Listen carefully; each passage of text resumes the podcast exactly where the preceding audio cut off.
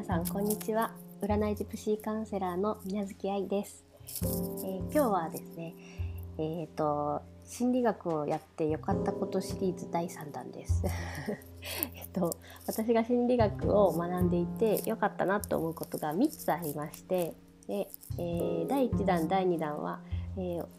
まあ、前回前々回と話してきたんですけれども、えー、今回は第3弾心理学を学んだら思ったよりみんないろいろ悩んでいることが分かったというようなテーマでやっていきたいと思います。で第1弾は、えー、自分のことを責める回数が減った第2弾は思ってたよりみんな違う人間だということが分かったということについて話しておりますので、え、そちらも気になる方は前回前々回の放送を聞いていただけたらなというふうに思います。で、えーと私はですね、えーと、国家資格キャリアコンサルタントという資格を、えー、取得しましてでまた現在もですね月に10時間程度は、えー、著名なあの心理学カウンセリングの先生方の講義を、えー、聴講しておりますので、えーと、そこで学んだことでですね私が良かったなと思うことについて、えー、語っておりますので参考にしてみてください。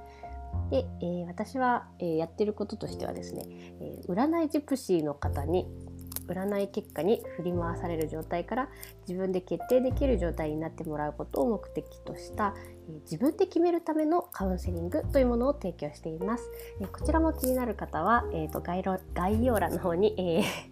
URL 貼っておきますので、え詳細チェックしていただければ嬉しいです。では本題です、え、思ったよりみんな悩んでいることが分かったということでお話ししていきたいと思うんですけれども皆さんあの結構自分が悩んでるって自覚する方は多いかなと思うんですけれども他の人についてはどうですかね？あの人悩んでそうだなという人もいればまあほとんどの人がなんかあんまり悩みなんてなさそうだなというかまあ、生きてるから、まあ、ちょっとちっちゃい悩みなんてあるだろうけれどもそんな 毎週末すごく遊びに行ったり、ね、明るく過ごしたりしてたり プライベートも会社でもなんていうかキラキラした人生を送っている方々周りに多くないですか、うん。SNS でもね「今日はどこどこ行きました」とか「パフェ美味しかった」とか言って、ね、あの写真とかアップされたりしてる方なんか悩んでんのかなこいつとか ちょっとイライラしたりとかも、ね、ちょっとねあの経験あるかもしれないかなと思うんですけど私は結構ねあいいなとか思ったりして羨ましくなったりして悩んでるかなこの人たちもって、ね、ちょっと妬んだりする気持ちもあったりなかったりするんですけれども。ね、そんな人でさえですねあの全員漏れなく例外なく皆さん深く悩んでいることっていうのはあるんじゃないかなと私は心理学を学んで気づくことができました。で明らかに悩みなさそうな人とかねいると思うんですけれどもで本人に聞いても「自分悩みなんてないっすよ」とか いう方もね結構いるかなとも思うんですけれどもそういう人だってすらねあの悩みっていうのは持っているんです。でなんでそういうふうに悩みないよっていうかといえばあのもしかしたらですねその人は悩みを抱えることっていうのがすごくいけないことだというふうな信念を持っている方なのかもしれません。もう自分が悩んでいるっていうそういう自分に対してあの怒りを覚えてしまうというかそんな自分を許せないとかですね。で悩んでいること自体を否定しているような人かもしれませんね。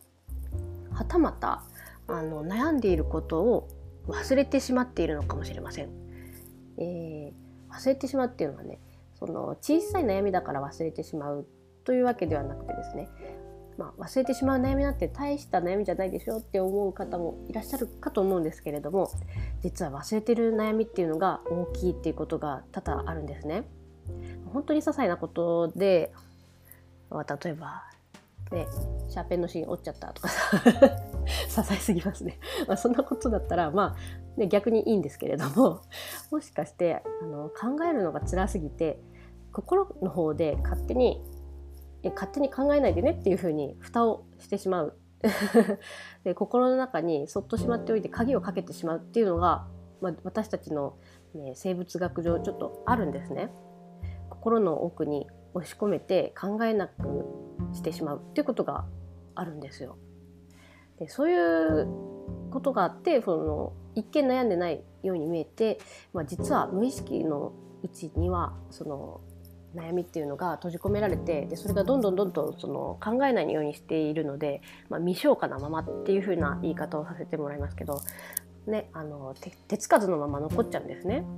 でいつかそれが溜まっていって爆発するっていうことも、ね、あることでなんですので、まあ、ちょっと気をつけていきたいなというふうに思った次第です。で私がなんでこの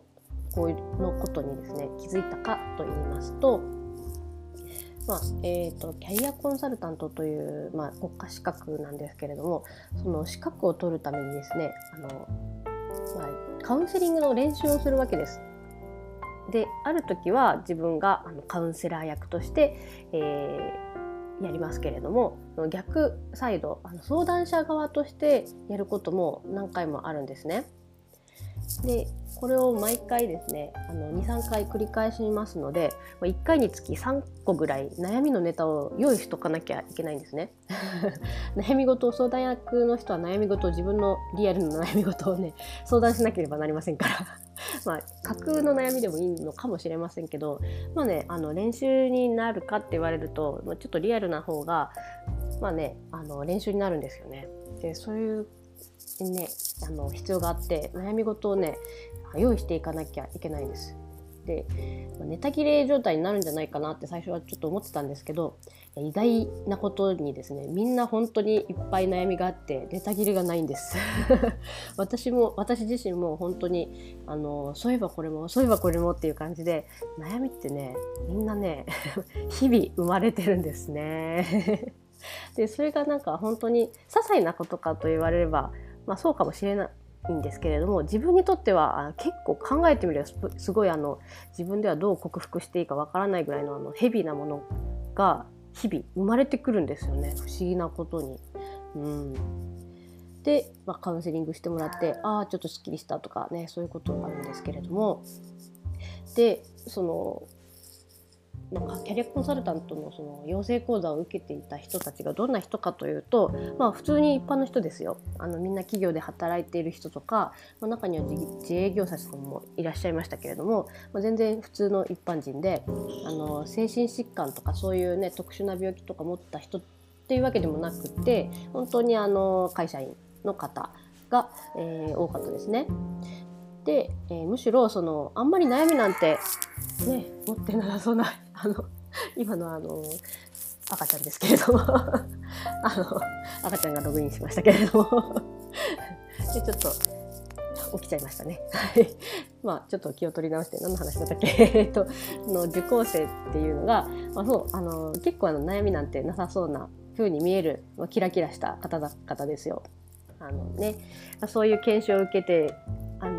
まあ、会社の費用で受けさせてくれるような大手の企業に勤めていたりですとかそうじゃなくてもですね自腹でその何十万円もする研修費用を払って、えー、通ってる人が多いので、まあ、お金にはね余裕があって、まあ、私生活もま成功しているんじゃないかなというような人が、ま、比較的多かったですよね。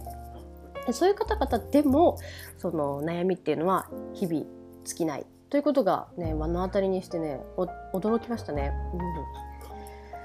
で、まあ、1ヶ月ごとにそういうあの、まあ、1ヶ月かな23週間ですかねそのロールプレイといいますかその相談の練習の機会があるんですけれども前回同じ人と話した内容でその前回の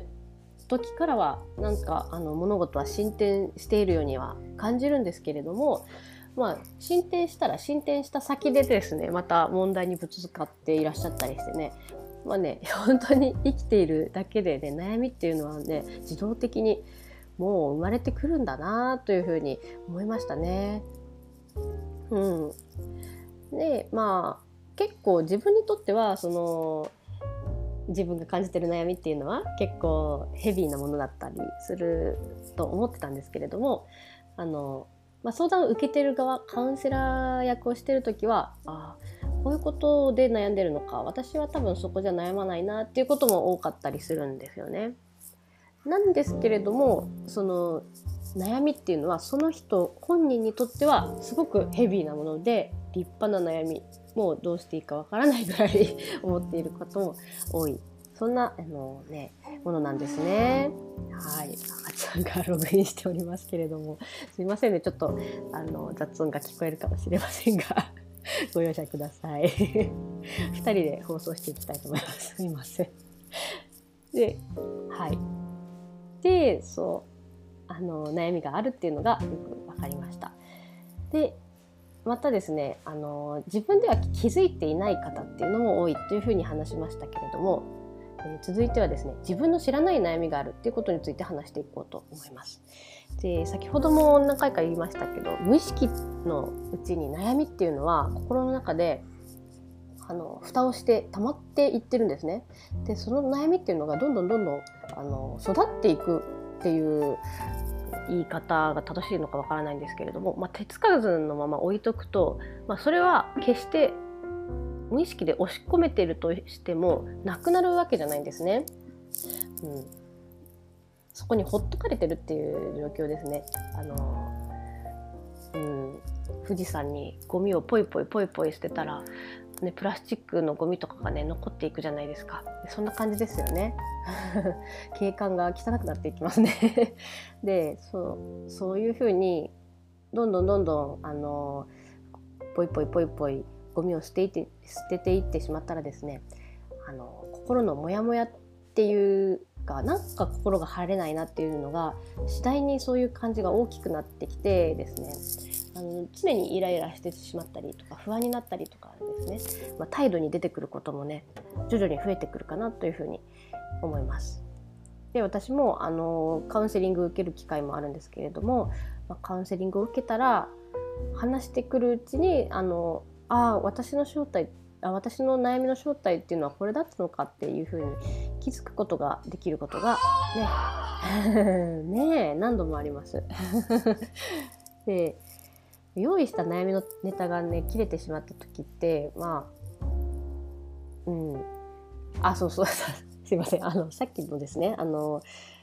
悩みの相談の練習の時ですねロールプレイングをやっている時ですね、まあ、ネタが切れてしまった時があるんですね。で私はまあなんだろう何話そうかなってすごい思ってたんですけれども自分の番になってああれ話そうってちょっとひらめいたことがあって、まあ、大したことじゃないんですけど、まあ、日常生活でこういうことがありましたって感じでもう本当に軽い気持ちでですねあの悩みとも思ってないようなことを話話し出したんですね。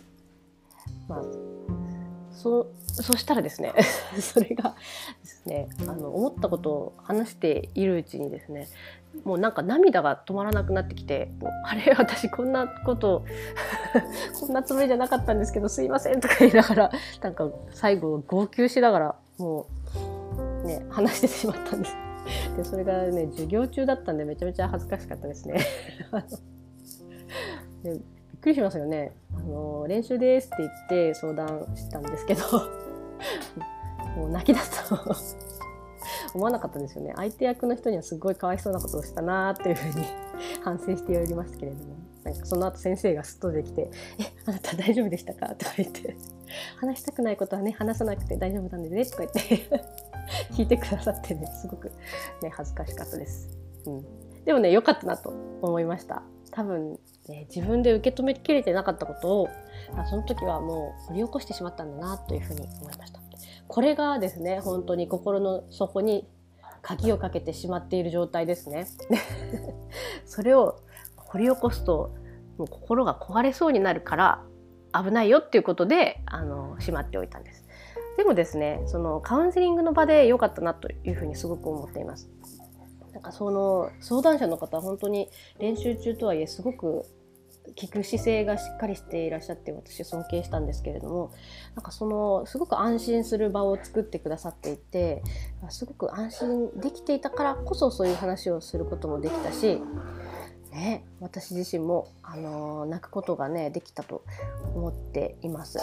で、うん、やっぱりカウンセリングの場になって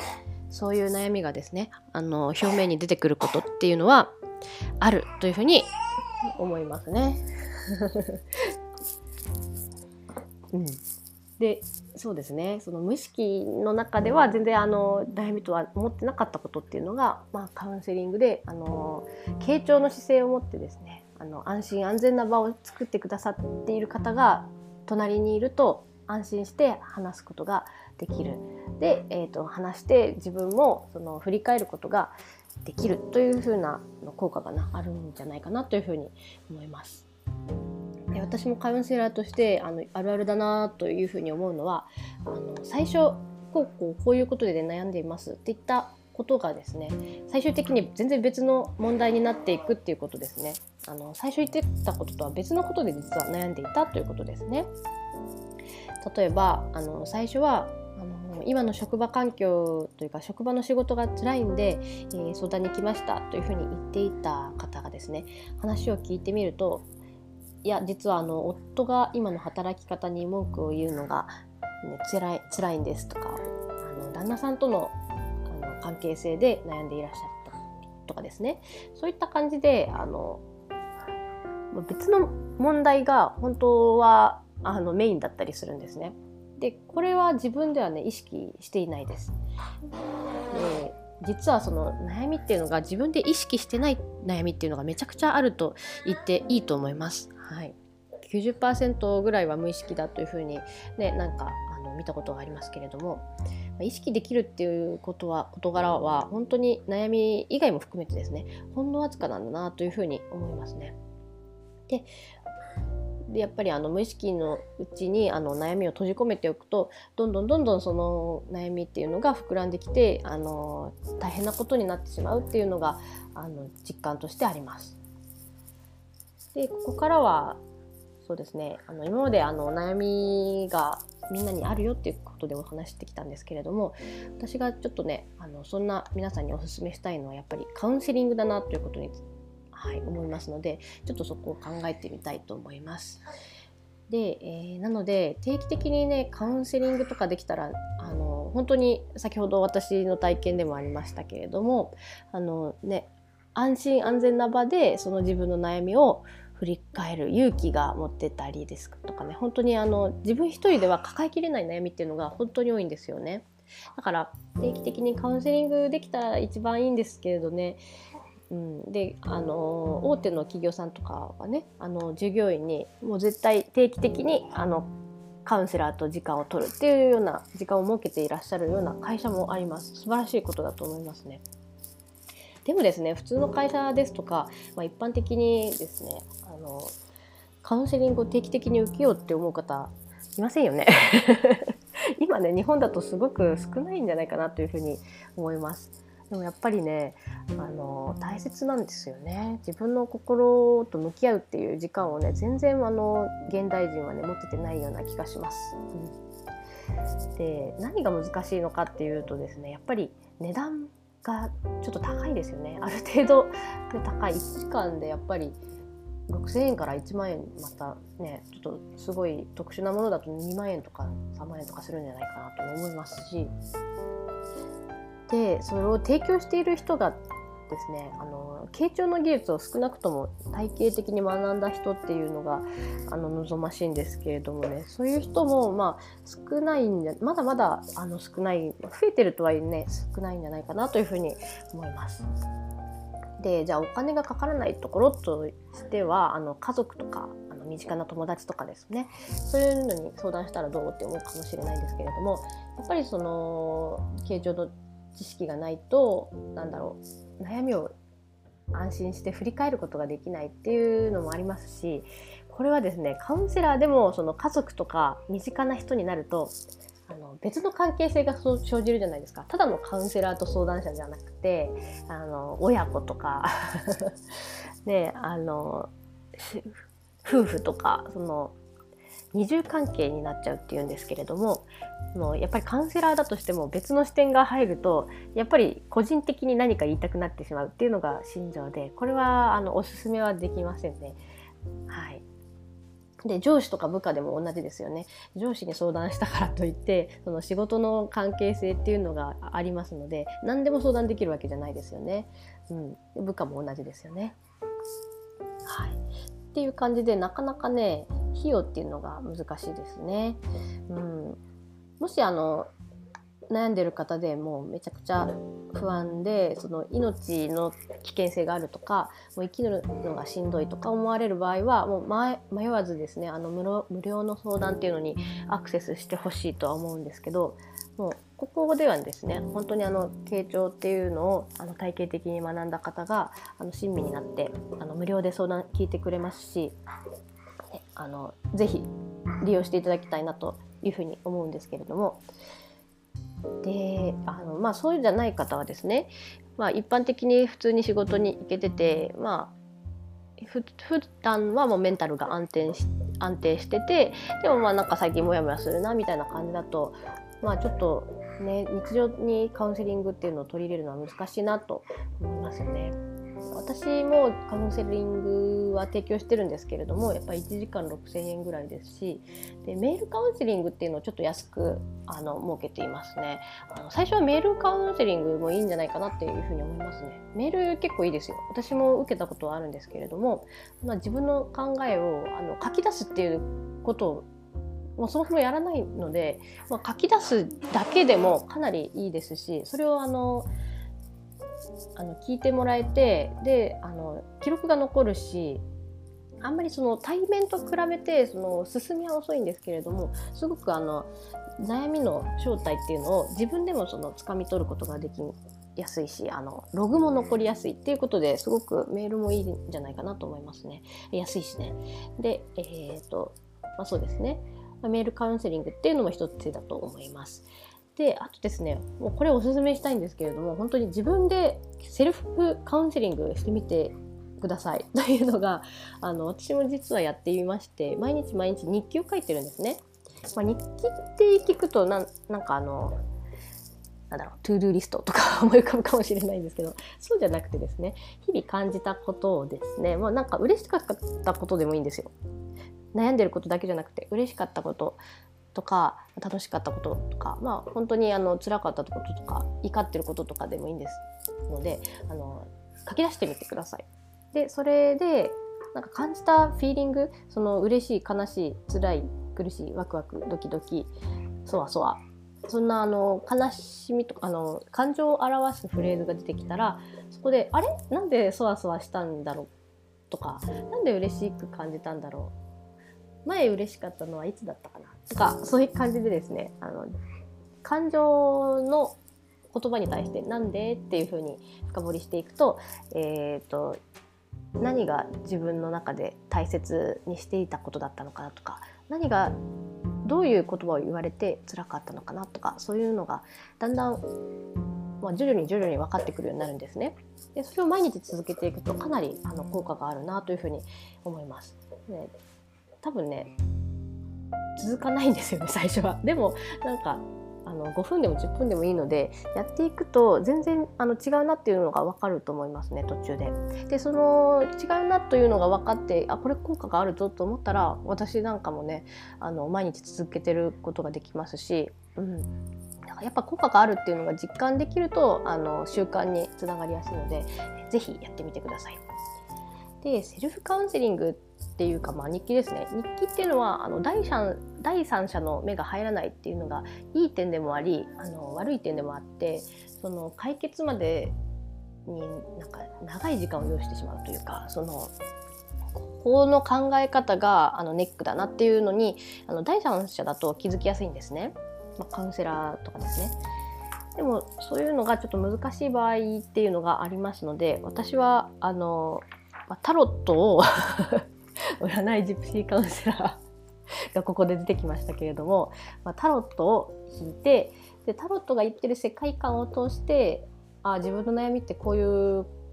ことこういう面もあるなとかそういうあの気づきを得るヒントにしたりもしています。ちょっとこれはですね長くなりそうなので別の機会で話します。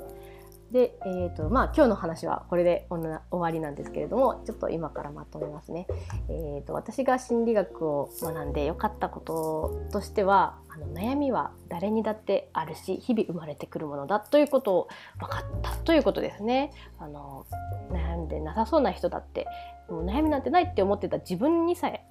悩みは日々生まれてきて、えー、もしかしたら無意識の中に閉じ込めているものがあるかもしれないよということですね。でそれを放っておくとすごく危ないことにもつながりかねないのであの定期的にメンテナンスしましょうでメンテナンスのやり方としては、まあ、対面のカウンセラーさんにあのお願いしてもいいですし、まあ、それがちょっとねあの習慣化するの難しそうであればあのここぞという時だけにしてあとはメールカウンセリングですとかあと自分で日記をつけてセルフカウンセリングをしてみたりですとかあのいろいろしてみてください。そうするとあのやっぱりね自分と対話するっていう時間が何よりもね貴重なものだっていうのがあの分かってきますので,、うん、でえーと、悩みを抱えたままにしないようにあの意識しておきたいものですね。はい、でセルフカウンセリングも習慣にしていけば強いので、えー、ぜひあのやってみてください。はい、今日は以上です。ありがとうございました。